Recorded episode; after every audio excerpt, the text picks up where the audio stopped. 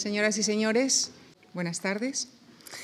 Eh, nuestro querido y admirado poeta Joan Margarit hace algún tiempo decía en esta misma sala que para él la poesía no podía existir si falta alguno de los elementos del conjunto poema, poeta, lector. Permítanme ustedes extrapolar el ejemplo poético de Joan Margarit a esta tribuna, porque para nosotros, además de la generosa colaboración de los conferenciantes invitados, la presencia de ustedes, su compañía, es un elemento indispensable para que desarrollemos nuestra labor con, entusiasmo e ilusión. Por lo tanto, muchas gracias y bienvenidos. El protagonista de esta sesión de poética y teatro y con el que iniciamos nuestra programación de, de, este curso es Ignacio Amestoy, a quien en nombre de la Fundación Juan Marc doy mi más cariñosa bienvenida. Como Ignacio Amestoy, además de dramaturgo, es periodista, comprenderá y perdonará que aprovechemos esta oportunidad para comentar algunas de las novedades de nuestra programación futura con, la intención de, ampliar nuestra oferta cultural a otros espacios, sobre todo al fin de semana, iniciaremos un nuevo formato titulado Conversaciones en la Fundación. Con una sesión mensual en la tarde de los viernes a las siete y media, el periodista Antonio San José entrevistará a señaladas figuras de la cultura y la sociedad.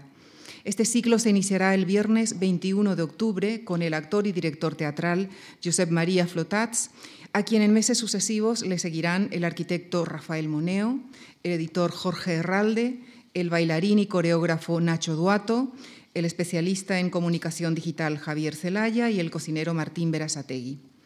Por otro lado, y dada la generosa acogida por parte de ustedes de nuestro primer ciclo dedicado al cine mudo, en esta nueva temporada las películas del ciclo, centrado en adaptaciones literarias, se presentarán y proyectarán mensualmente en sesión doble los viernes y los sábados. La primera película será El ladrón de Bagdad, presentada por Román Gubert el viernes 14 y el sábado 15 de octubre a las 7 de la tarde. Y por último, les recuerdo que toda nuestra programación cultural para este otoño está resumida en folletos que están disponibles en la recepción de esta fundación y están incluidos también en el ejemplar de la revista de este mes. Y ahora vuelvo al, protagonista de verdad de esta sesión de Poética y Teatro, el dramaturgo bilbaíno Ignacio Amestoy, quien, como he dicho antes, desarrolla además una reconocida trayectoria como periodista, docente y gestor cultural. Ha sido director de la Real Escuela Superior de Arte Dramático, en la que también fue profesor de literatura dramática. Es el único autor vivo que ha recibido dos veces el Premio Lope de Vega. Ha merecido también otros premios, entre los que mencionamos el Premio Nacional de Literatura Dramática. En los últimos años ha estrenado títulos como Violetas para un Borbón, De Jerusalén a Jericó, Rondó para dos mujeres y dos hombres y, en la última cena estrenada el año pasado. Fue subdirector del, diario, de Diario 16 y hasta hace varios, eh, desde hace varios años colabora en el periódico El Mundo, en cuya versión digital de hoy aparece una amplia entrevista dedicada a nuestro dramaturgo invitado. El próximo martes esta sesión se complementará o se completará con la representación de una obra corta por los actores Ainhoa Amestoy y Eloia Sorín y un diálogo con Javier Huerta Calvo, catedrático de literatura española en la Universidad Complutense de Madrid. A todos ellos quisiera expresar nuestro más eh, sincero agradecimiento. Y señoras y señores, les dejo con Ignacio Amestoy en la conferencia que ha titulado Cuando la muerte no es tragedia. Muchas gracias. Buenas tardes, señoras, señores, amigas y amigos. Mis primeras palabras han de ser de agradecimiento a la Fundación Marc al acogerme en su casa, lo que debo al catedrático don Luciano García Lorenzo por invitarme a participar en este ciclo a, cargo a su cargo, Poética y Teatro, y a los responsables de la institución, su director, don Javier Gomá, y a la directora de programas de conferencias, doña Lucía Franco, que ha hecho esta presentación tan generosa de mí y de estas actividades de esta casa verdaderamente tan ejemplar. Gracias también al catedrático don Javier Huerta Calvo y a los actores Ainhoa Mestoy y Eloy Azorín, que, como ha dicho Lucía nos acompañará el próximo martes en la segunda jornada de esta sesión, que comienza ahora con la lectura de una conferencia que se titula Cuando la muerte no es tragedia. Eh, dentro de los parámetros teatrales solemos decir que eh, se apaguen eh, las alarmas de los relojes, los móviles y que la conferencia durará aproximadamente una hora y diez minutos sin descanso. En el último viaje de Arthur Miller a España se le preguntó por el teatro en Nueva York. El veterano autor respondió, en Nueva York hay teatros, pero no hay teatro. Entendimos al dramaturgo que no podía estrenar en Broadway ya sus postreras obras. La temporada pasada contemplé en Nueva York la última pieza de Edward Albee, Me, Myself and I, como Mi sombra y yo la tradujo New Yorker, en un interesante trabajo. La pieza la había estrenado Albee en Princeton dos años antes con notable éxito. En Nueva York tuvo que estrenarse en uno de los espacios del Teatro de los Autores, en Off-Broadway, un acogedor local de 200 espectadores de 200 localidades en la calle 42. Edward Albee, niño adoptado nada más nacer por Ri Albee, dueño de una gran cadena de teatros y salas de cine, plantea en Me, Myself and I el tema de su identidad, de su problemática identidad y de la cada vez más problemática personalidad del ser humano en estos tiempos. A sus 82 años, tras alcanzar por tres veces el premio Pulitzer y después de éxitos como Quien teme a Virginia Woolf, Albee estrenaba Me, Myself and I en Off-Broadway, no en Broadway-Broadway. Entre los espectadores del Teatro de los Autores, personas y parejas maduras, restos del universo de los 60, veteranos con un periódico, un libro en la mano, y personas, parejas jóvenes, extraños personajes del siglo XXI, también con un periódico, un libro en la mano.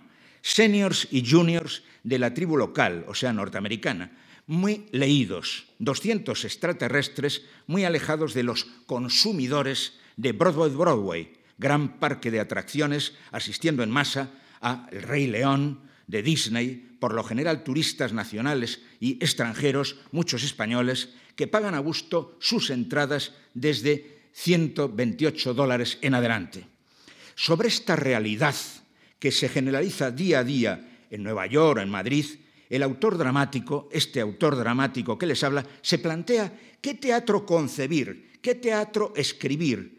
Y la reflexión sobre estas preguntas será la confesión que les haga esta tarde.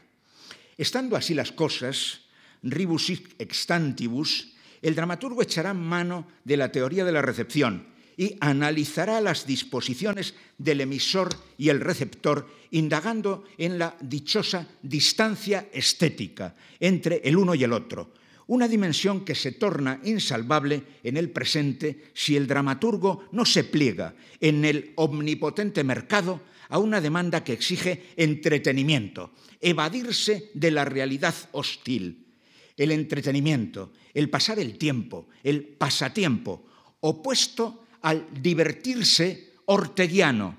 Divertirse, que es diverterde, que recuerda Antonio Garrigues, volcarse en el otro, verterse en otro, huir de la unidimensionalidad, de la endogamia, divertere.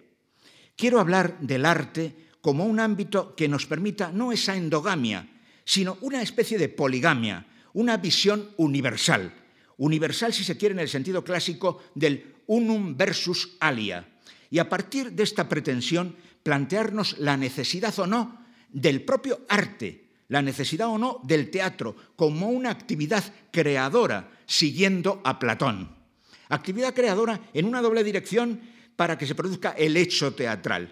Una dirección la que parte del creador, que es al tiempo emisor, y otra dirección la que desde la recepción es o debe ser co-creadora. Ernst Fischer, uno de los más interesantes estudiosos del arte del siglo XX, escribió desde su perspectiva marxista una modélica indagación sobre la cuestión en su magistral libro La necesidad del arte. Allí nos indicó, nuestro limitado yo se extiende maravillosamente con la experiencia de la obra de arte. En nuestro interior tiene lugar un proceso de identificación y podemos llegar a casi sentir sin esfuerzo que no somos testigos, sino co-creadores de las obras que se apoderan de nosotros. El hombre que se hizo hombre con el trabajo, que se separó del reino animal, transformando la naturaleza en artificio y se convirtió con ello en mago, el hombre creador de la realidad social, social, será siempre el gran mago, será siempre Prometeo, trayendo el fuego del cielo a la tierra, será siempre Orfeo, dominando la naturaleza con su música.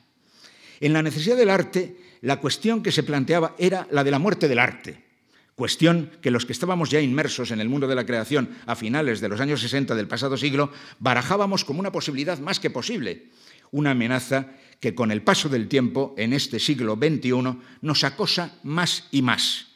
Sin duda estamos viviendo un cambio profundo en nuestra sociedad, equivalente al que supuso la irrupción del tipo móvil en la imprenta en el siglo XV solo que la mutación ahora es más radical y sobre todo más vertiginosa. Y como entonces, la transformación se desarrolla en el ámbito de los procesos comunicativos, lo que afecta al teatro de una manera especial. Un teatro que se desenvuelve ahora entre lo sólido y lo líquido de la modernidad, en términos del sociólogo polaco residente en Inglaterra, Sigmund Bauman, de gran influencia en el movimiento antiglobalización. Modernidad sólida versus modernidad líquida. Una pugna que tiene una influencia determinante en el hecho escénico, no solo para el emisor, sino sobre todo para el receptor, el espectador que cada día que pasa pierde entidad como ciudadano, al tiempo que se incrementa su papel como consumidor, como consumidor de entretenimientos varios, sobre todo a través del ocio vulgar. De lo que hablaremos nosotros es del otium cum dignitatem, que propuso Cicerón. Y ocio con dignidad lo tenemos en la que me permito llamar, siguiendo a Bauman, escena sólida. Y entretenimiento lo hallamos en lo que califico como escena líquida. Escena líquida y escena sólida. En Nueva York, Me, Myself and I sería escena sólida y El Rey León, escena líquida. En Madrid un modelo de escena sólida sería la puesta en escena de La violación de Lucrecia de Shakespeare, interpretada por Nuria Sper. Y modelo de escena líquida, un musical franquiciado y crónico como Los Miserables o El Rey León de Nueva York, que le sustituirá en la, cartelera en la Gran Vía dentro de unos días. Sin duda, el de la modernidad líquida es un territorio placentero para el individuo, pero difícil de admitir por la persona, persona de prosopon, máscara en griego, que como Aquiles necesitará para serlo de hecho, de facto, salir de su confortable gineceo en lúcida observación del filósofo Javier Gomá. El ciudadano pierde entidad, decíamos. El ciudadano se torna consumidor y la persona se torna individuo. Y con ello también la ciudad pierde entidad de conjunto de personas pasa a ser conglomerado de consumidores. Y esto es clave en el teatro. Al cambiar el ciudadano se está marcando una tendencia hacia otra concepción del vivir en la sociedad, en la ciudad, y en consecuencia se transita hacia otra concepción del hecho teatral, que es siempre desde Grecia y, si se me apura, desde el chamán de Mircea Eliade, imagen del mundo, incluso el propio mundo. Imagen del mundo en nuestra modernidad, una modernidad que ha pasado de la solidez y el sedentarismo a la liquidez y el nomadismo, modernidad líquida y nómada, también llamada posmodernidad. Podemos entender la modernidad como un periodo que en las artes escénicas comenzó cuando Wagner inventa la melodía continua, sumerge a la orquesta en el foso cierras las puertas de la sala iniciadas las representaciones al tiempo que apaga las luces de palcos y platea, dejando únicamente iluminado el escenario. Pero también podemos decir que la modernidad comenzó cuando el Estado, camino del Estado-Nación, se pone en pie, precisamente en España, con el retiro del emperador guerrero Carlos V en Yuste y llega eh, el rey sedentario Felipe II que convierte Madrid en capital del reino, un reino con territorio y población definidos, una modernidad que, como han apuntado talentos como el del maestro Antonio García Berrio, se consolida con Descartes y tiene a nuestro Calderón como uno de sus exponentes más preclaros. Una estructura sedentaria, decíamos la del Estado, la del Estado-Nación, que ha aguantado firme todas las revoluciones, pero que entra en crisis con la globalización y el nacimiento del quinto poder y del sexto poder. Tras los tres poderes estatales, el legislativo, el ejecutivo y el, judicial, se encaramó al, podio el cuarto poder, el de la prensa, y ahora arriban el quinto poder con la web 2.0, las redes sociales y los indignados, y el sexto poder con las instituciones globales y las multinacionales, la OTAN, el Fondo Monetario Internacional, las agencias de rating, la General Motors, la Coca-Cola o Apple. Así, el Estado se nos diluye, un Estado en el que el ámbito escénico, tras beneficiarse del nomadismo de los comediantes del arte, pasó a asentarse en los corrales españoles, los patios ingleses o los frontones franceses, con fórmulas en las que, dejando al margen las itinerancias de las compañías, se contaba con unos locales que se correspondían con el sedentarismo de la ciudad burguesa, locales que, evolucionados en sus dotaciones, persisten. Pero la transformación ha sido, es colosal. Menos es más, dijo Mies van der Rohe, revolucionando la arquitectura contemporánea. Hoy el iPad, el iBook, suplen a los kioscos de periódicos, a las bibliotecas particulares, o mejor dicho, son su prolongación. Lo pequeño, lo liviano, lo más portable significa ahora mejora y progreso. Un BlackBerry una visa y el cepillo de dientes componen nuestro equipaje de hoy.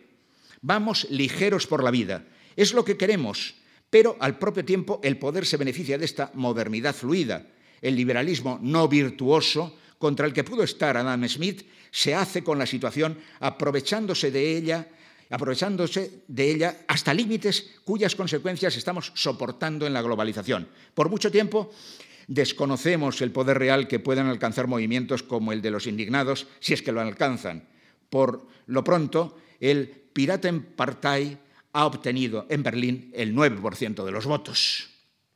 Si en el mayo del 68 de París significó la puesta en marcha de la utopía que bajo los adoquines estaba la playa, el noviembre del 89 en Berlín, con la caída del muro, significó para los poderes económicos el fin de los equilibrios tras la Segunda Guerra Mundial, que se había consolidado eh, con la llamada Guerra Fría. Qué lejos ya nos queda aquel 68.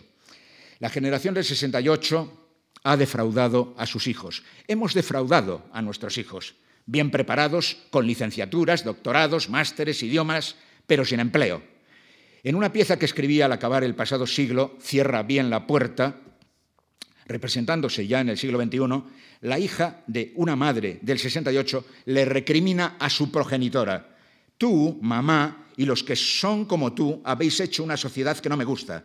Fuisteis realistas, pedisteis lo imposible, pero cuando vosotros ibais otros volvían. Ellos y vosotros hicisteis una vez más imposible lo imposible. Una vez más, queríais cambiar el mundo y efectivamente lo habéis cambiado. Debajo de los adoquines nunca estará ya la playa.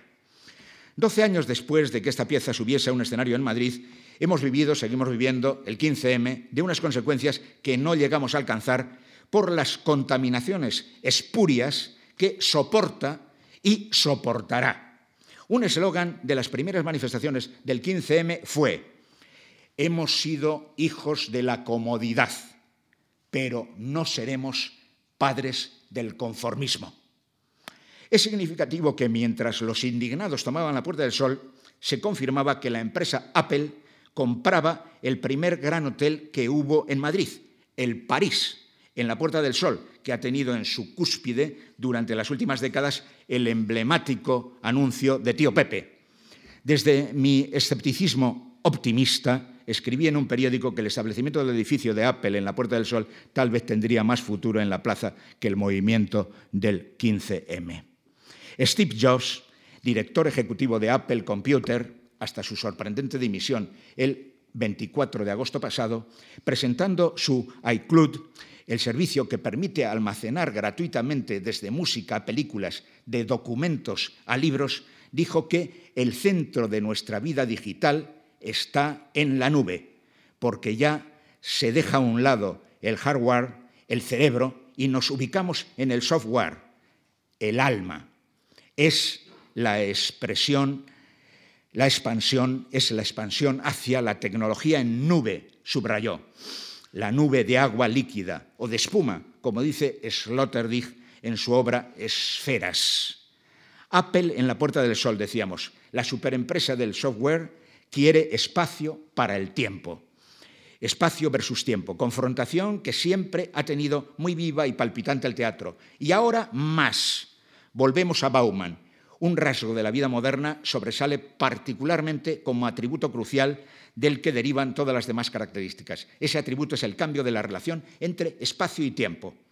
Uno de los grandes debates que en la posmodernidad se ha suscitado con relación al teatro ha sido el de la primacía de la contemporaneidad sobre la conespacialidad, o al revés. Desde la perspectiva de la modernidad sólida se afirmaría lo que ya Pilar Miró sostuvo cuando fue directora general de cinematografía, que el cine en el cine, pero hoy la mayor parte del cine se ve en casa.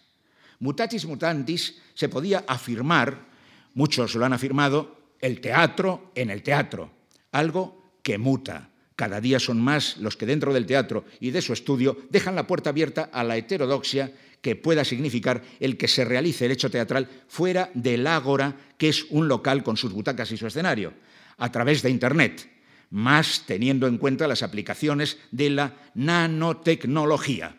Ya ahora mismo los amantes de la ópera, arte teatral máximo, no hacen ascos a que se vea y oiga en directo en los cines o en su casa una retransmisión de un Mozart desde el Metropolitan o de un Verdi desde el Real a través de la web de un periódico. Ópera online, teatro online, en vivo y en directo, como un partido de la Champions. Contemporaneidad versus con espacialidad. Tiempo versus espacio. También ha cambiado nuestra forma de vivir. La ciudad que hacía libres a los hombres ha cambiado esa ciudad que albergaba al teatro, al espacio teatral, ha cambiado, ha cambiado la ciudad y la ubicación del ciudadano en esa ciudad. Si es que no ha desaparecido el ciudadano en aras de la individualidad, del consumidor, porque un fantasma se ha hecho con la ciudad, el miedo, el miedo líquido, en muchas ocasiones el terror. Ahí están el 11S y el 11M. Dentro de esta ciudad de espacios de paso, de espacios de consumo, de no lugares, el miedo líquido obliga a los individuos a aislarse para protegerse. Los condominios están a la orden del día en nuestras urbes y conurbaciones, aquí en el mismo Madrid. Condominios que son más que viviendas, cajas fuertes. A este respecto apunta Bauman, nuestra época es una época de cerraduras patentadas, alarmas antirrobo, cercas de alambre de púas, grupos vecinales de vigilancia y personal de seguridad, existe una enorme brecha entre nuestra condición de individuos de jure y nuestras posibilidades de transformarnos en individuos de facto, es decir, en ciudadanos, en personas, con ese prosopon griego de la máscara. Y aquí llegamos a Sloterdijk, ese fascinante filósofo alemán que nos habla de las esferas y la espuma. Nos dice que entendemos bajo la realidad llamada sociedad un agregado de microesferas de formato diferente en las que estamos, solos o acompañados, que como burbujas aisladas en un montón de espuma limitan unas con otras, se apilan unas sobre otras y bajo otras, sin ser realmente accesibles unas para otras, ni separables unas de otras. Las burbujas en la espuma son microcontinentes. Operativamente la mayoría de las veces no tienen nada que ver unas con otras, Piénsese en los ocupantes de vehículos que viajan en filas unos tras otros. Cada grupo de viajeros conforma dentro una célula resonante. Entre los vehículos, sin embargo, reina el aislamiento. Y así está puesto que, ya así está bien, puesto que comunicación significaría colisión. Y ahí estamos, en la cabina de nuestro automóvil, en la burbuja, en solitario o con otros.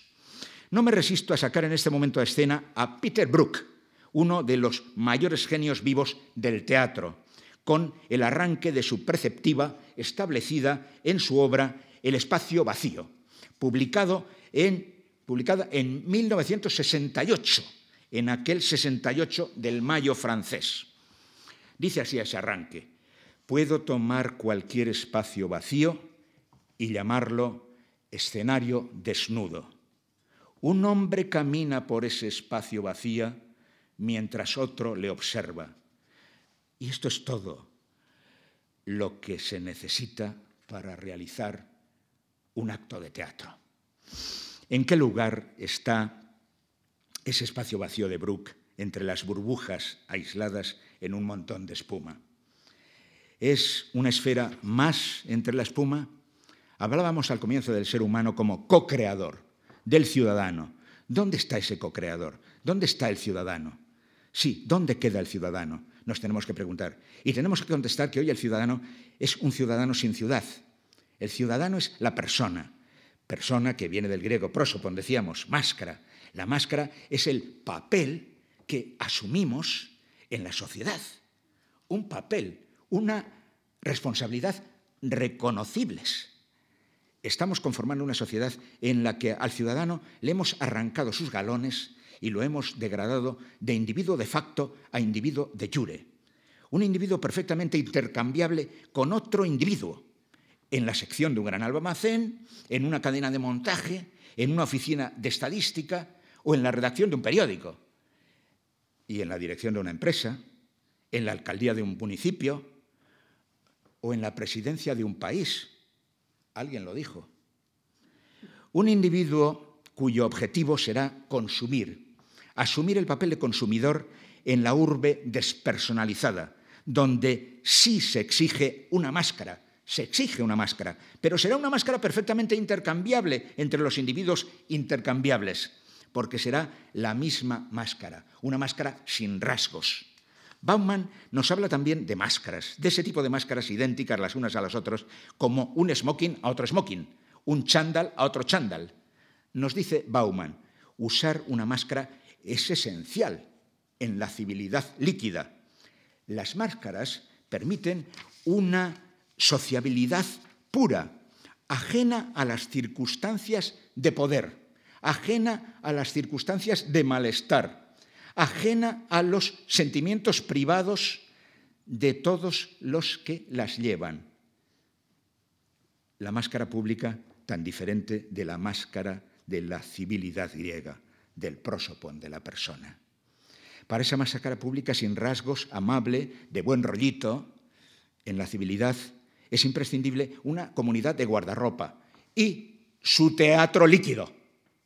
Las comunidades de guardarropa necesitan de un espectáculo que atraiga el mismo interés latente de diferentes individuos para reunirlos durante cierto tiempo en el que los otros intereses, los que los separan, en lugar de unirlos, son temporalmente dejados de lado o silenciados. En la comunidad de guardarropa reina el teatro del entretenimiento. Sloterdijk nos da su diagnóstico a través de un alter ego que habla como historiador de la literatura. En el teatro del presente, la tragedia retrocede cada vez más ante la comedia, dice este profesor. La comedia, sin embargo, gana incesantemente en envergadura y se vuelve continuamente más triste y afligida. No se puede formular mejor el imperativo de hacer concesiones a la complejidad, incluso después de acabar la jornada de trabajo.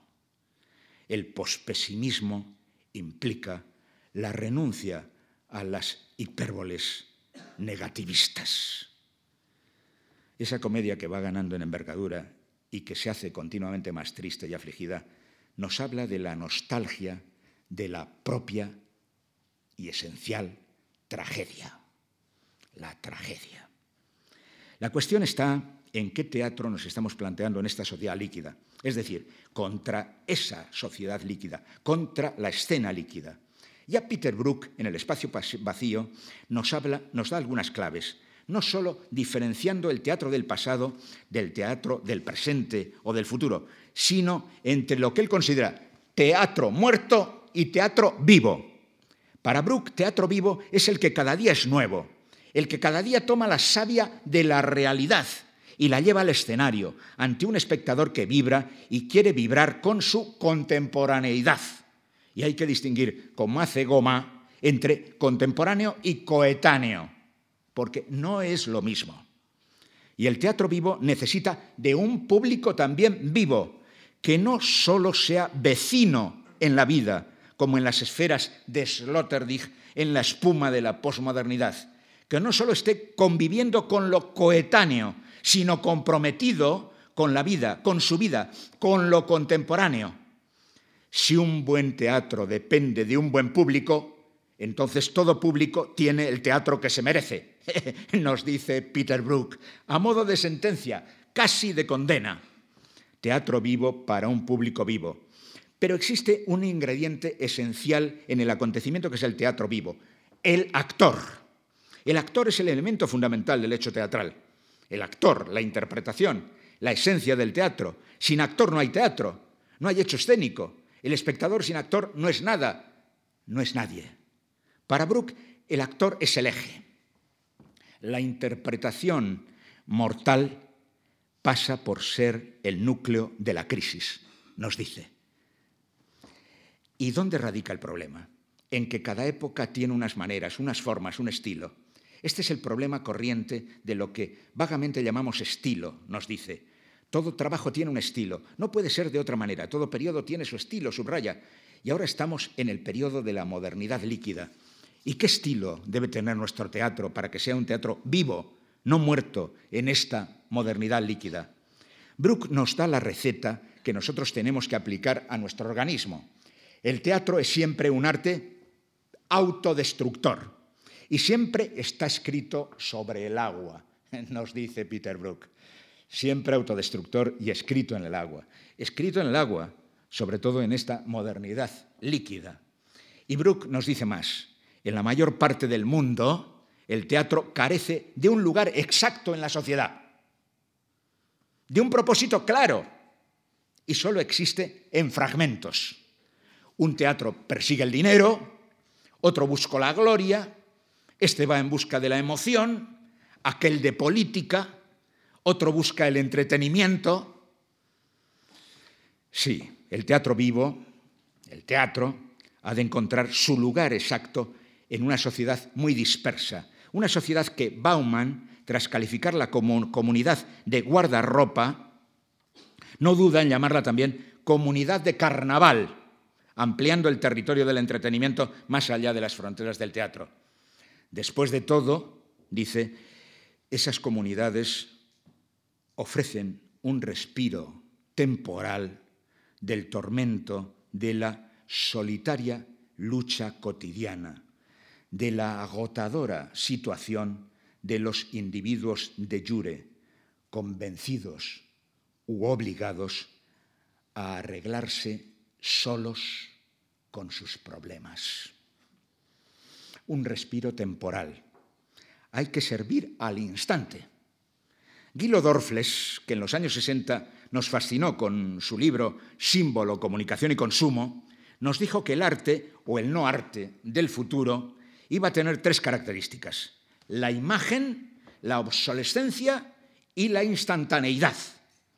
Para Bauman, la instantaneidad significa satisfacción inmediata, en el acto, pero también el agotamiento y la desaparición inmediata del interés.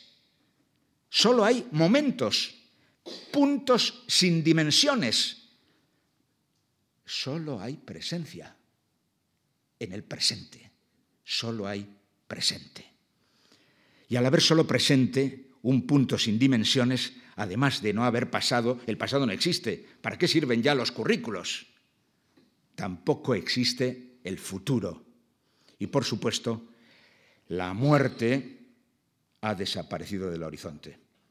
En la modernidad líquida, dice Bauman, el corto plazo ha reemplazado a largo plazo y ha convertido la instantaneidad en ideal último. La indiferencia con respecto a la duración convierte la inmortalidad de idea en experiencia y la transforma en objeto de inmediato consumo. La manera en que uno vive el momento muta ese momento en una experiencia inmortal. Y el sociólogo polaco y judío que sobrevivió al nazismo y fue comunista y purgado por el comunismo, se nos pone moralista. La devaluación de la inmortalidad solo puede augurar una revolución cultural, posiblemente el hito más decisivo de la historia cultural humana. Es difícil concebir una cultura indiferente, indiferente a la eternidad, que rechaza lo durable, el advenimiento de la instantaneidad lleva a la cultura y a la ética humanas a un territorio inexplorado, donde la mayoría de los hábitos aprendidos para enfrentar la vida han perdido toda utilidad y sentido. La cultura tal y como la hemos entendido va a acabar en la tienda de antigüedades. Para Samuel Johnson, del que nos dio cuenta de forma magistral James Boswell, una cultura es el conjunto de pautas de un colectivo sobre el vivir y el morir. Pero ya la línea de la vida se nos ha convertido en puntos sin dimensiones. Y la estación termini, que era la muerte, ha desaparecido de nuestros mapas ferroviarios. Por otra parte, ¿quién podrá vivir ese punto sin dimensiones, esa experiencia inmortal sin duda quien esté en el engranaje. El hombre seguirá siendo lobo para el hombre en ese entorno de experiencias inmortales. Para quien pueda disfrutarla, en ausencia de una seguridad a largo plazo, la gratificación instantánea resulta una estrategia razonablemente apetecible en todos los ámbitos de la vida, hasta en los parqués de la bolsa que lo que la vida tenga que ofrecer, que lo ofrezca aquí y ahora. ¿Quién puede saber lo que nos depara el mañana? La postergación de la gratificación, algo esencial, ha perdido encanto. Podemos pensar que estamos en la sociedad de la precariedad, una sociedad que entrena a hombres y mujeres para percibir el mundo como un recipiente lleno de objetos desechables, objetos para usar y tirar, el mundo en su conjunto, incluidos los seres humanos.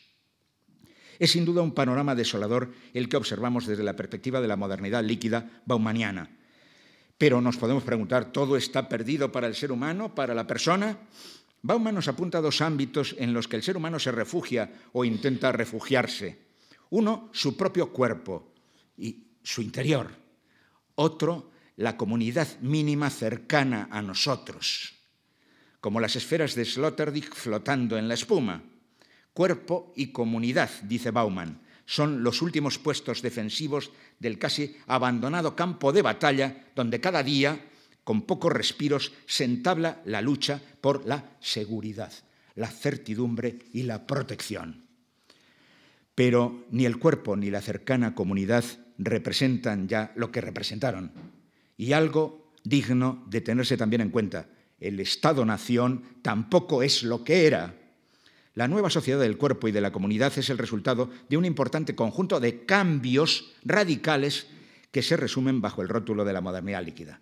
No obstante, uno de esos cambios reviste particular trascendencia. La renuncia o la eliminación por parte del Estado a cumplir el rol de principal y hasta monopolístico proveedor de certeza y seguridad, seguida de una negativa a respaldar las aspiraciones de certeza y seguridad de sus súbditos. Javier Gomá, por su parte, ha realizado unas interesantes reflexiones sobre el devenir de la persona en relación con el Estado. La caída del antiguo régimen y el advenimiento de las constituciones liberales, nos dice, dieron lugar al Estado de Derecho, un delicado equilibrio entre individuo y Estado. Conforme a este nuevo pacto político, el monopolio de la violencia legítima se confía al Estado, el cual se reserva la potestad de aprobar leyes, ejecutarlas coactivamente por medio de sus funcionarios y establecer procedimientos para la resolución pacífica de los conflictos a través de los tres poderes del Estado, legislativo, ejecutivo y judicial. Pero en el ejercicio de esas tres potestades coercitivas exorbitantes existe un límite que el Estado nunca puede lícitamente traspasar, el límite de la vida privada de las personas, donde se puede hacer lo que se quiera garantizada jurídicamente en forma de una pluralidad de derechos humanos y fundamentales, la vida privada de las personas. Ya hemos dado por sentado que junto a los tres poderes del Estado, legislativo, ejecutivo y judicial, eh, Montesquieu tendría que añadir hoy en día tres nuevos poderes. El cuarto poder, la prensa, el quinto, las redes sociales y el sexto, las entidades supranacionales y multinacionales. No sabemos de qué manera articularía hoy el barón de Montesquieu la separación de los seis poderes, pero lo cierto es que están ahí. Y es una realidad que el ser humano ha efectuado un distanciamiento radical entre su vida privada y todos los poderes. Nuestros sueños son vuestras pesadillas, se pudo decir en mayo del 68. Y ciertamente, 40 años después, tras un largo letargo que parecía que no iba a acabar nunca, una sociedad civil de indignados, representada por el quinto poder, se pone en pie. Les une la individualidad. Son entes individuales, llamados por Internet para juntarse en un colectivo. Son gritos personales en un principio. Hay seniors del 68 y juniors del 82, cuando Felipe González llegó al poder y las censuras saltaron por los aires. Gentes que han soñado con su realización personal. Realizarse era la palabra, ser uno mismo. Y para ello valía todo, vale todo. Siempre que mi libertad no cuarte la libertad del vecino. Ahora, yo con mi vida puedo hacer lo que quiera, sobre todo en mi esfera, en mi apartamento, en mi casa en la República Independiente de mi casa, como decía uno de los eslóganes de ese espacio público no civil que es IKEA. El propio Sloterdijk dedica una gran parte de su atención en su obra Esferas a este fenómeno. Burbuja individual llama al ámbito en el que el ser humano de la modernidad líquida se refugia. Burbuja individual en la espuma habitacional, dice, lo que constituye un container para las relaciones consigo mismo del habitante, que se instala en su unidad de vivienda como consumidor de un confort primario. A él le vale la cápsula vital de la vivienda como escenario de su autoemparejamiento, como sala de operación de su autocuidado y como sistema de inmunidad en un campo contaminado. Nos ha nacido el single, la single, que vive en solitario, el solitario, en su apartamento. Gracias a los medios audiovisuales y a su maridaje con la telefonía, con Internet, la burbuja individual, la célula del que vive solo en su apartamento, se convierte para Sloterdijk en un fonotipo individual, algo que desde el punto de vista histórico parecía imposible. Y así la sociedad de la modernidad líquida vibra en espumas sonoras en millones de células, coexistiendo con los centenares de canales de televisión. Eh, eh, eh, la posmodernidad, dice Sloterdijk, es un subproducto del mando a distancia, con sus series, con los YouTube, sus miniseries, los chats, Facebook, Twitter, etc. Y topamos con los medios bidireccionales de audio y vídeo, evolución del teléfono, que cobran un efecto multiplicador en el inmediato futuro de proporciones incalculables. Javier Gomá nos da la pauta para una recuperación real de la civilización, de la ciudad, del ciudadano, en una cultura liberada como la que vivimos. Nos dice, la tarea civilizatoria futura no es tanto la liberación del hombre, ya consumada, sino su emancipación, todavía pendiente. En otras palabras, no es el momento de mayores ampliaciones de la esfera de libertad individual, sino de pensar sobre el uso social y responsable de esa esfera ampliada. Piensa Gomá en Aquiles, en Esciros, en el gineceo de la corte de Nicomedes. Para Gomá todos atravesamos una etapa estética como Aquiles, que es retirado de la corte de a la corte, es retirado a la corte de Nicomedes por su madre, la diosa Tetis, para que no muera en Troya, como está anunciado. Pero también, como Aquiles, hemos de, pasar a una etapa ética en la que el ser humano prefiera la corta vida a la molicie eterna, sublime tragedia. Aquiles, movido por el embaucador Ulises, abandona su burbuja individual, su apartamento en Estiros y sale a la puerta del sol troyana, pero dispuesto a consumir su vida, es decir, toma la, la decisión de renunciar a vivir para sí mismo, desinhibido del deber, y acepta integrarse responsablemente en la comunidad productiva a la que pertenece, con las razonables restricciones a la libertad que se sigue de ello. Y ahí Gomá nos habla del escenario del gran teatro de la finitud, de la polis, de la ciudad, el escenario donde el yo experimenta la limitación temporal de su ser es la polis, que bien cabe llamar por esa razón el gran teatro de la finitud. Por ello, por ello, solo los mortales pueden suscribir el contrato social y al hacerlo pactan precisamente las condiciones y el precio de su propia contingencia. Peter Brook nos advertía antes, el teatro es siempre un arte autodestructor y siempre está escrito sobre el agua. Más hoy en esta escena líquida, porque hoy, más que nunca, como hemos visto, topamos con un espectador que solo quiere evadirse de una realidad que le resulta asfixiante. Entonces, ¿qué pasa? ¿Que no tenemos otro público que ese que quiere evadirse? En aquel 1968, Peter Brook se lo planteaba así. Hoy en día el problema del público es el más importante y difícil con el que nos enfrentamos. El de teatro no es un público muy sutil ni particularmente leal, por lo tanto hemos de partir en busca de uno nuevo, decía, y es que había, que hay que recuperar a la persona. Es una tarea difícil, pero no imposible. Partimos de una realidad teatral estancada, como en el 68. Peter Brook lo especificó. Resulta difícil ver un teatro vital y necesario que no esté en desarmonía con la sociedad, que no desafíe en lugar de celebrar sus valores aceptados. Sin embargo, el artista no tiene como misión acusar, disertar, arengar y menos aún enseñar. Desafía de verdad a los espectadores cuando es aguijón de un público que está decidido a desafiarse él mismo a sí mismo. ¿Tenemos ese público dispuesto a desafiarse a sí mismo? ¿A enfrentarse con su finitud? Peter Brook defendía en su canon el teatro tosco. Al hilo de ese teatro tosco y su vulgaridad, no quiero dejar de consignar unas reflexiones de Javier de Gomá.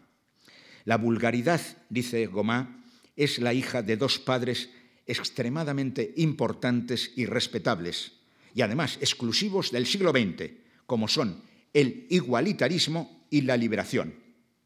Una fusión que no se había producido nunca antes como categoría cultural.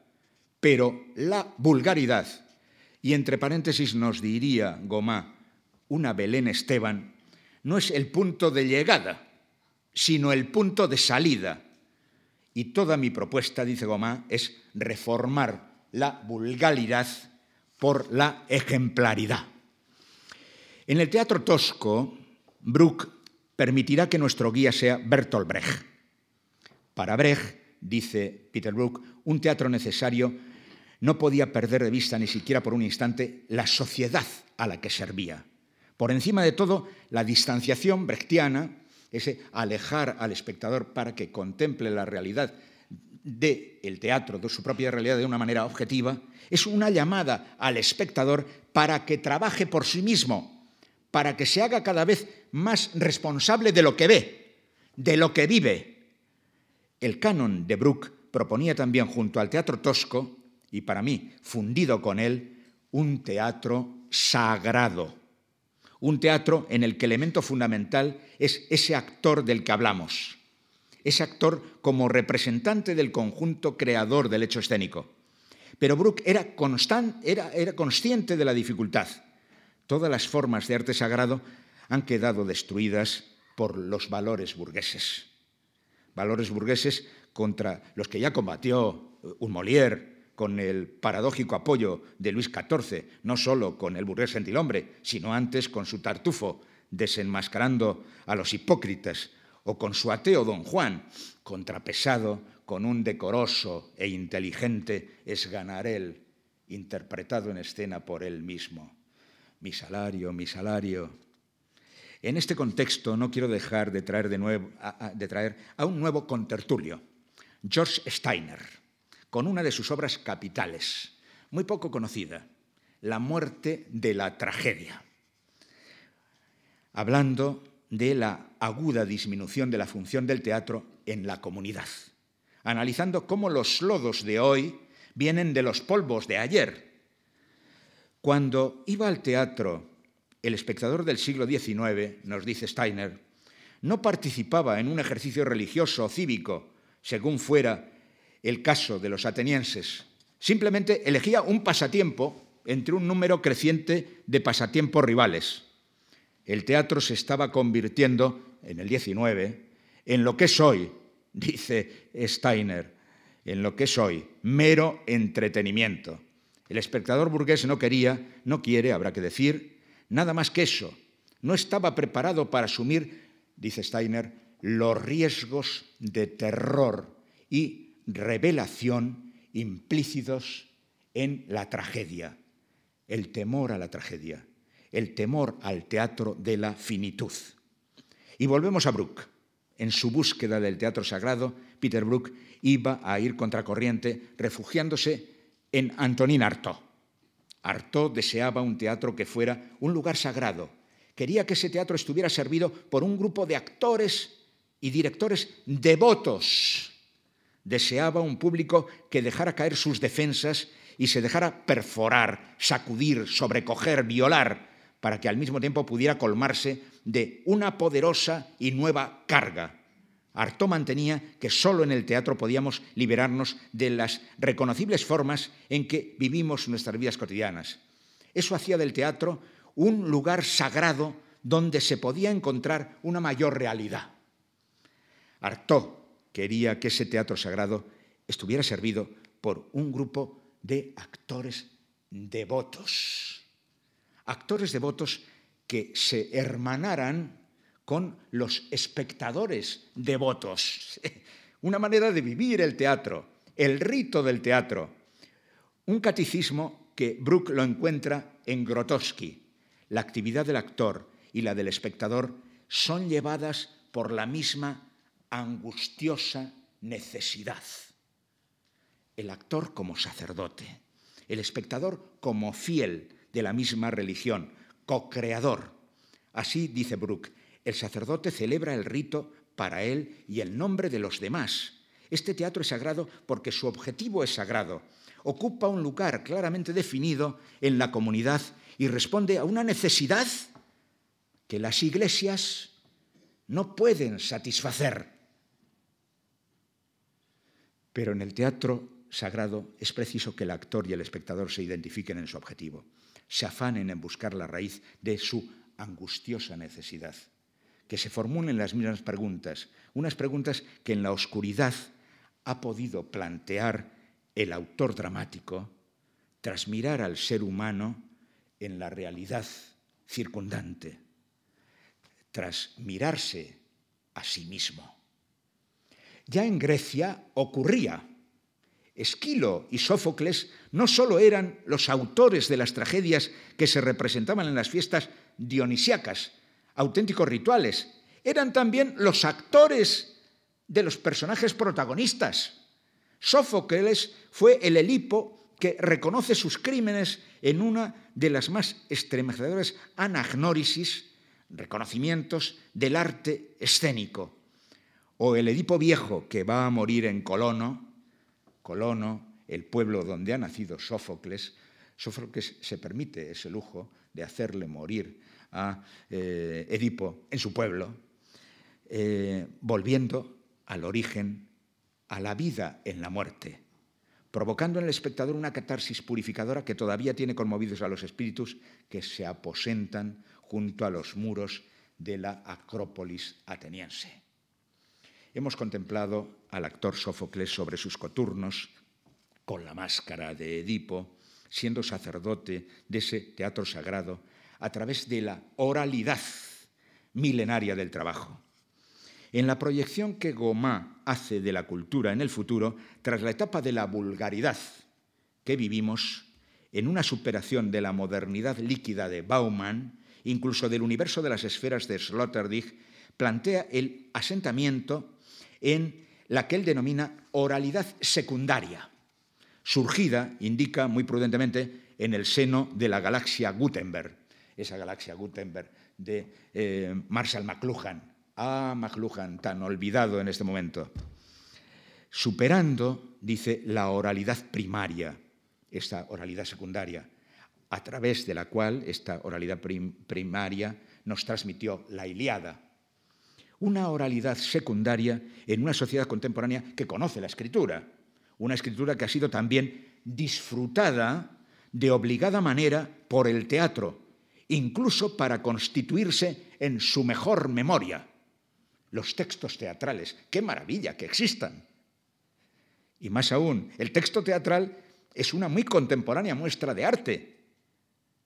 ¿Qué es cada texto teatral desde los persas hasta Marat Sade sino una propuesta conceptual para una desbordante instalación más allá de la plástica? Se lo preguntamos a Tomás Pandur. Desde la perspectiva apuntada, es grato para este dramaturgo el observar que el filósofo entiende que si el momento histórico que ya estamos pregustando responde al modelo de oralidad secundaria, con su saludable recuperación de la vertiente comunitaria de la cultura, vertiente comunitaria de la cultura, no del apartamento, será particularmente bienvenido un arte que se atreva a reclamar para sí la responsabilidad y la sociabilidad que van de la mano de la comunicación humana. Algo verdaderamente transgresor. Nos estará hablando Gomá del teatro.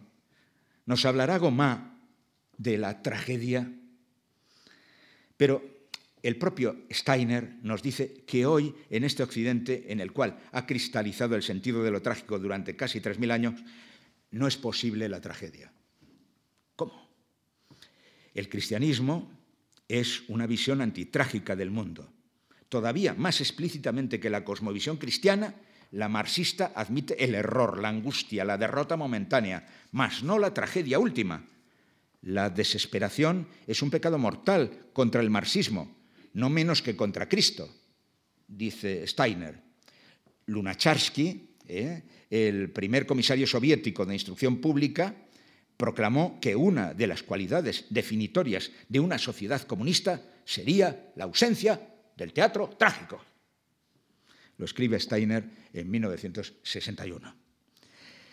Pero como Bruck, Steiner habla de Brecht para entonar una palinodia en favor de la tragedia en la contemporaneidad. Rara vez aprovechó Brecht, dice Steiner, el género trágico para su juego astuto y revolucionario.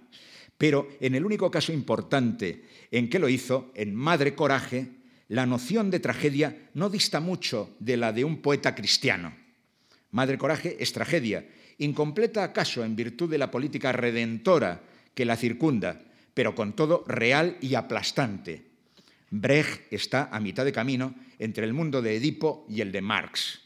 Coincide con Marx en que la necesidad no es ciega, pero como todos los verdaderos poetas, Brecht sabe que la necesidad a menudo, a menudo cierra sus ojos. Está claro para Steiner que las metafísicas del cristianismo y el marxismo son antitrágicas. También nos dice que la mitología clásica lleva a un pasado muerto y que en esta triple vía taponada ve el dilema de la tragedia moderna. Apunta Steiner que cuando el artista debe ser el arquitecto de su propia mitología, el tiempo está contra él. Sin embargo, no excluye la posibilidad de que el artista necesite de una corroboración exterior, nos dice. Es decir, que el creador acuda a mitos del pasado, como cuando Joyce, dice, en rasgo genial, amarró su Ulises a la Odisea. Me parece lúcida y en sintonía con esta última apreciación de eh, Steiner la posición de Antonio García Berrio con relación a la vacuidad de la posmodernidad por su carácter ornamental, acogiendo como obras de arte productos de consumo, de estudios culturales o la la simple canibalización de la modernidad precedente, afirmando que la modernidad es un producto inacabado que tiene en Joyce y Proust, en Brecht y Beckett paradigmas sólidos paradigmas sólidos de la modernidad incompleta que estamos siguiendo en apreciación de Habermas. Es clarividente la posición de Berrio en su afirmación de esta modernidad que hay que completar, iniciando la recuperación del concepto fundamental de universalidad. El unum versus alia, una universalidad esta planteada por García Berrio que admiró Harold Bloom en su polémica obra El canon occidental. Bloom, considerando a Shakespeare en compañía de Don Quijote como representantes de su canon occidental, escribió, estoy de acuerdo con Antonio García Berrio cuando hace de la universalidad la cualidad fundamental del valor poético. Una universalidad que está en la modernidad sólida. Una modernidad que para Berrio mira al futuro asentándose en el proceso revolucionario plurisecular sucesor del paradigma clásico. Ya hemos visto que Steiner concede la posibilidad de una corroboración exterior acudiendo a mitos como Joyce, en rasgo genial, a Ulises.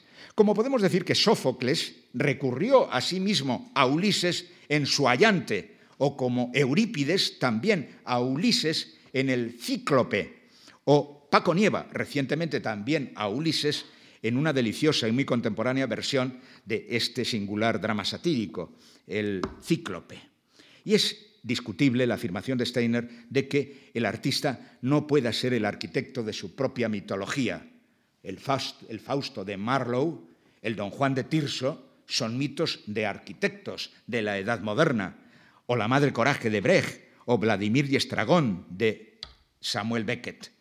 En cuanto a los mitos clásicos, por la vía del eterno retorno de Mircea Eliade, se podría compartir la idea de Gomá en su primer libro, Imitación y Experiencia, donde dice, el yo burgués, encapsulado en sus estrechos límites, se libera de sí mismo imitando el universal concreto, entendido no como figura normal ni como excepcional, sino como extraordinaria. El prototipo es el fundamento de una cultura de nuevo cuño que supera las escisiones románticas, conciliándolas en una síntesis mítica y civilizadora, el prototipo universal. Está hablando de mitos, de vuelta al mito. Independientemente de que cada uno de nosotros vivamos el mito de nuestra propia existencia, habremos de responder a la pregunta de Jung. ¿cuál es el mito que tú vives? ¿Cuál es el mito que tú vives? En su terapia nos apunta Gomá, Jung como Freud en su doctrina de la sanación por el conocimiento, que se produce el conocimiento del mito del que vivimos, el conocimiento de nosotros mismos, nuestro reconocimiento, nuestra anagnórisis. Es la anagnórisis del personaje trágico, pero subraya Gomá, como el encuentro consigo mismo es una de las experiencias más desagradables que puedan hacerse, el encuentro consigo mismo es una de las experiencias más desagradables que pueden hacerse, por eso tal vez no queremos ver un teatro que nos refleje. Como el encuentro consigo mismo es una de las experiencias más desagradables que pueden hacerse, el hombre lo evita en tanto que puede, proyectando todo lo negativo sobre un mundo circundante es lo que hemos hecho optando por un teatro de entretenimiento frente a un teatro sagrado. Y no se recata Gomá al subrayar las palabras de Platón para oponerse a la entrada de los poetas a la ciudad, pero dándonos la clave de la vida humana para la que el teatro es espejo, malgré lui. Nosotros mismos somos los autores de la más bella y más noble tragedia, al ser personas en la polis. En una de mis últimas obras, La Última Cena, se encuentran después de doce años en el País Vasco un padre, un dramaturgo constitucionalista, culto, interesado por la tragedia, y su hijo, un terrorista, también culto. Y se produce un diálogo a raíz de la lectura de un libro de Kundera, El telón, por parte del primero. Hay una pregunta de Kundera que hace suya el dramaturgo. ¿Es trágica la historia? ¿Tiene lo trágico un sentido al margen del destino personal? Y el hijo, el terrorista, interviene. Bueno, es la insoportable levedad del ser. Sí, nada es ya trágico porque todo es trágico. Y el padre reflexiona. Ha desaparecido la persona y sin la persona ya no es posible la tragedia. La persona, la máscara con rasgos, no la máscara blanca, la máscara de los personajes trágicos reconocibles sobre el rostro del actor, del individuo que es también, sin duda, que sin duda también somos. Estoy con Omar cuando expresa en la ejemplaridad pública que la progresión en el camino de la vida estriba en esencia en elegir la propia mortalidad, en la cual se hallan involucradas tanto la individualidad como la sociabilidad del yo. Ese yo que tiene que estar dispuesto a experimentar la mortalidad, su ser de corta vida al entregarse en el teatro de la finitud, al entregarse en la polis, al entregarse en la ciudad, al ser ciudadano, elegir la propia mortalidad. Una mortalidad planteada en la dialéctica entre lo apolíneo y lo dionisiaco por Nietzsche en el nacimiento de la tragedia. La filosofía del pueblo es la que el encadenado dios de los bosques desvela a los mortales lo mejor de todo es no existir. Lo mejor, en segundo lugar, es morir pronto. Elegir la propia mortalidad desde la razón cartesiana podría apuntar Berrio. Es claro que este elegir la propia mortalidad que plantea Gomá ha de hacerse desde el conocimiento y el compromiso. Para Nietzsche, la falta de conocimiento que el ser humano tiene acerca de los dioses es el problema de Esquilo en su Prometeo, y la falta de conocimiento que el ser humano tiene de sí mismo es el problema de Sófocles en su Edipo. En este punto vienen a converger con Gomá Schopenhauer en oposición a Nietzsche y Massimo Cacciari, ese exalcalde de Venecia tan inteligente. Cacciari anota, lo moderno en la tragedia no es de otro género que lo antiguo, sino un complemento y perfección. La catarsis que debía suscitar la antigua tragedia solo se alcanza en la moderna a través del desarrollo completo del poder salvífico de la renuncia. Renuncia.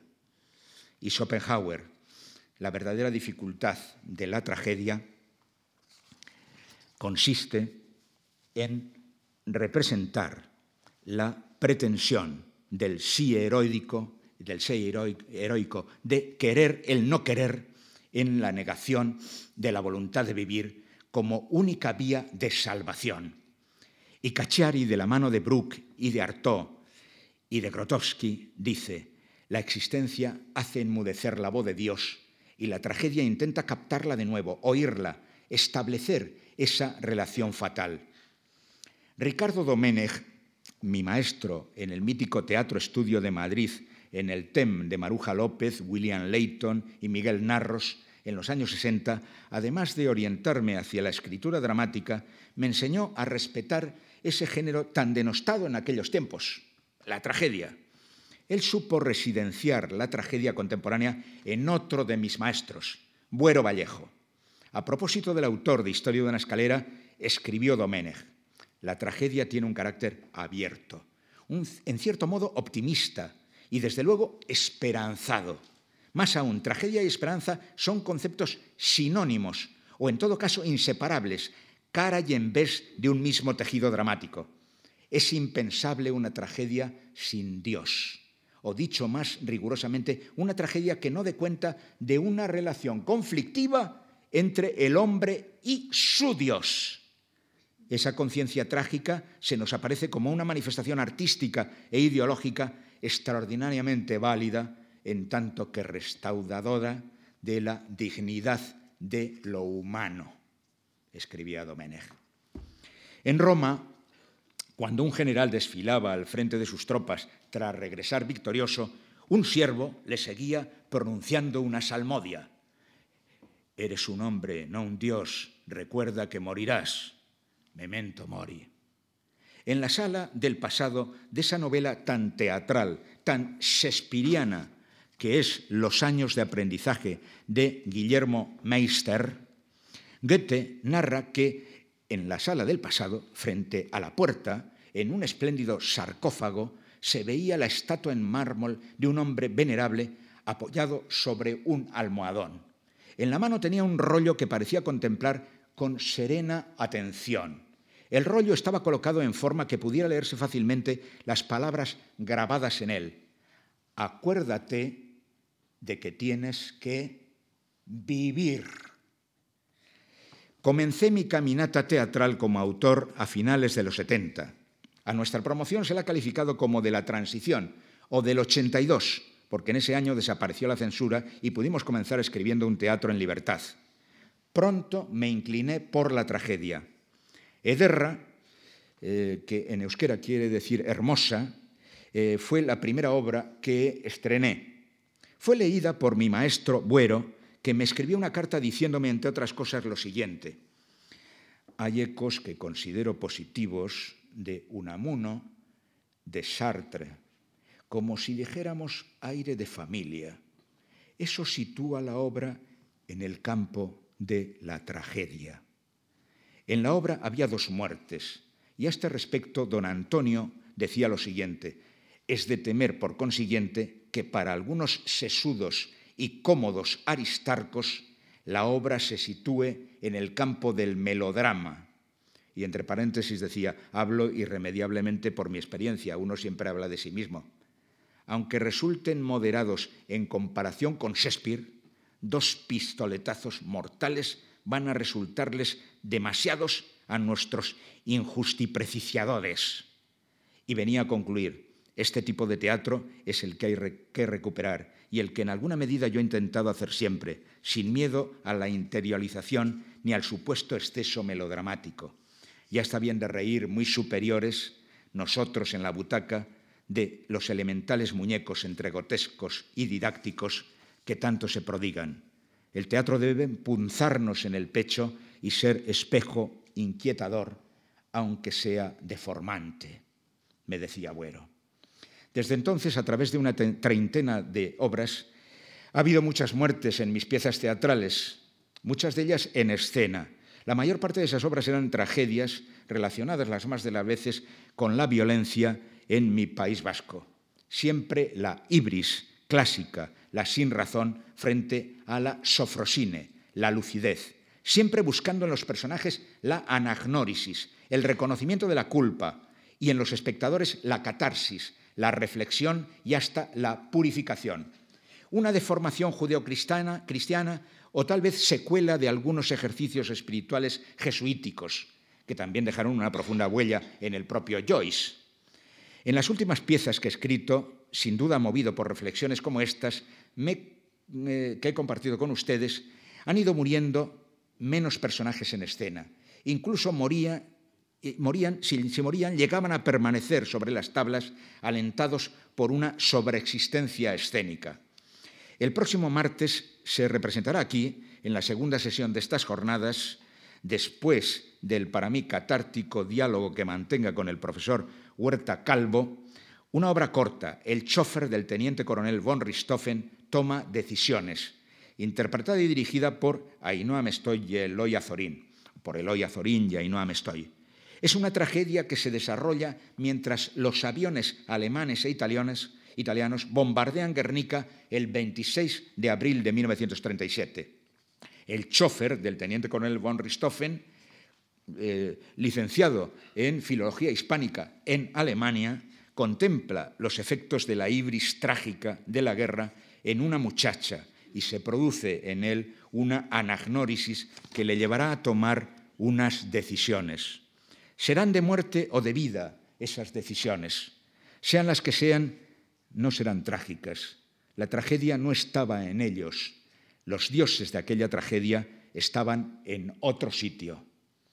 Y acabo, muertes que no son tragedias.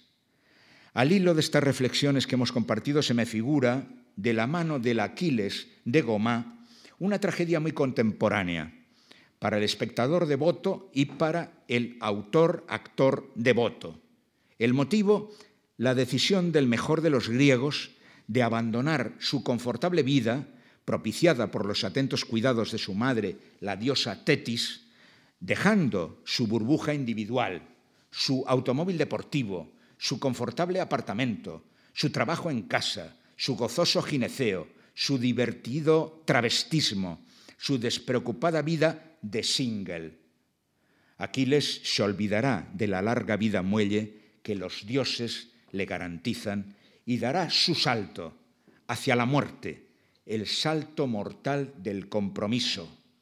Pongamos que tiene 33 años, como Cristo, como Cristo, como Agustín, como Íñigo, como el despreocupado Enrique V de Shakespeare, como el aprendiz de actor Guillermo Meister, como un joven Guevara, como un vocacional Ellacuría, como un indignado del 15M o como un entusiasta de la JMJ. Su heroicidad será aprender a morir para vivir, como un sumo sacerdote, como un actor grotowskiano. Aquiles como reflejo de ese solitario solidario de Bauman o del recluso en las esferas y espumas de Sloterdijk. Un Aquiles que asumirá su vida. Acuérdate de que tienes que vivir. Un Aquiles que asumirá su muerte. Acuérdate de que tienes que morir. Una muerte, la de Aquiles, que no será trágica. Muchas gracias.